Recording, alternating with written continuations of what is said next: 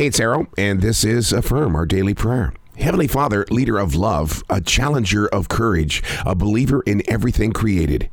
We are present in your name and image, blessed with another day of life, to serve you, to learn from you, to activate all that you plant inside. The messages sent aren't always clear.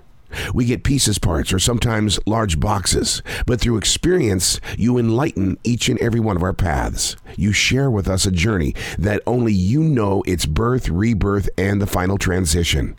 It starts with listening, to hear in ways that involves the mind, body, and soul, not just those two dangling things on the side of our head. Those things only pick up what they want to by way of selective hearing. We need your guidance, Almighty God. Sometimes you may have to push us. Yes, we are that stubborn. With you, Lord, we are not lost, and we are not in fear. We are grateful for your everyday presence. I'm Arroe, sharing with you the wisdom required for tomorrow while the sun rises today.